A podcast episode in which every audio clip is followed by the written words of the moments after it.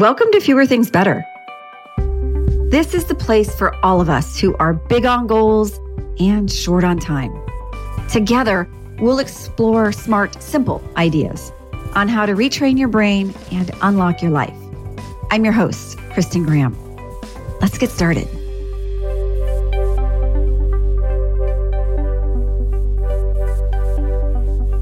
In the last month, I have spoken to groups of college students, global technologists, and entrepreneurs.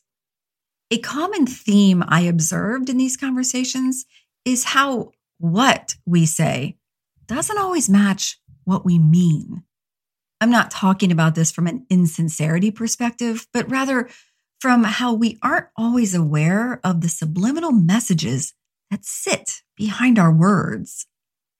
This only gets further complicated in our digital world, depending on whether we are speaking in person or on camera, if we're sending words via email or instant message or posted on social media, or recording them in voice messages or videos. The bottom line on top of this episode is that how we share our words reveals subtle signals on how we feel about what we're saying. An example of this was when I was talking with a very enthusiastic entrepreneur. She's a life coach for women. And she works with women who are redefining how they mother now that their children are adults. It's a great niche and a topic of which she is very passionate. We sat down together to work on simple sentences to quickly explain her business to others. As we talked through her background and her experience running several businesses and her personal passion for the subject, she was animated and gregarious.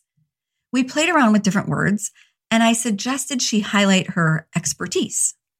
Okay, I said, say these sentences out loud to me. As she spoke, I noticed that she looked away at one part. So I stopped and encouraged her to try it again. Same flicker on the same word. Hey, do you believe people need this coaching? I asked her. Absolutely, she said. Do you know how to help them? Oh, I do, she said. I've lived it. Great. So, are you an expert? Long pause. That's the word I don't like, she said. But I already knew that. Her body language told me as soon as she said the word. The average adult uses around 16,000 words a day. And psychology studies have shown that 60 to 90% of communication is nonverbal. Now, that's a big range, but the key component is that meaning can often be conveyed or interpreted from things that aren't spoken or written. This includes facial expressions, body language, eye contact, tone of voice, and even punctuation or emojis. In today's digital, global, neurodiverse, and hybrid world, this gets even more fuzzy. That's my non scientific term. But let's actually turn to science. Our brains participate in communication by looking for patterns, signals, and stimuli. So, how we deliver our words, either verbally or written, will affect how the recipient absorbs them. As you think through your own internal soundtrack behind your words, consider a few focus areas. When you're speaking, do you ever rush to deliver a word or a phrase? Almost try to get through it quickly?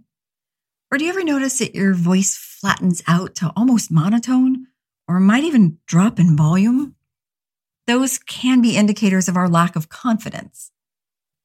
Another signal is cushioning words with a lot of filler words like um, uh, like, you know, or qualifiers such as saying, well, I'm somewhat of an expert. Now, qualifiers can boost words, like when we say, oh, she's the most creative artist. But they can also dilute words too, especially ones we say about ourselves. I'm just a part time professor, or I'm kind of good at math. Other times they become common phrases we use to signal to others that we would like them to agree with us, such as saying, you know, right? Or does that make sense? Fillers and qualifiers can be hard to hear with our own ear. So ask a couple trusted people if they notice if you use them. You might be surprised at what others hear that we don't. These same subtle shifts can sneak into our written communication as well. One way is through what is called hedging. That's usually when we overuse a phrase like, well, in my opinion, or one thing you might want to consider, or you've probably thought of this already, but most of the time when we're speaking, we use shorter sentences. According to research, the average length of a sentence written in English is 20 to 25 words, whereas the average spoken sentence is between 10 to 15.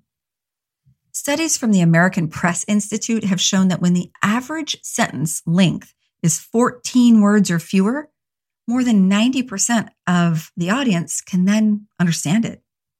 Why does this matter? Simply put, the more you say, the harder it is for people to quickly understand. And the less you believe what you say, the less memorable your words will be. So, in the spirit of saying fewer things, I'll close by encouraging you to make friends with your words. If you work to believe them yourself, it won't feel like work to use them.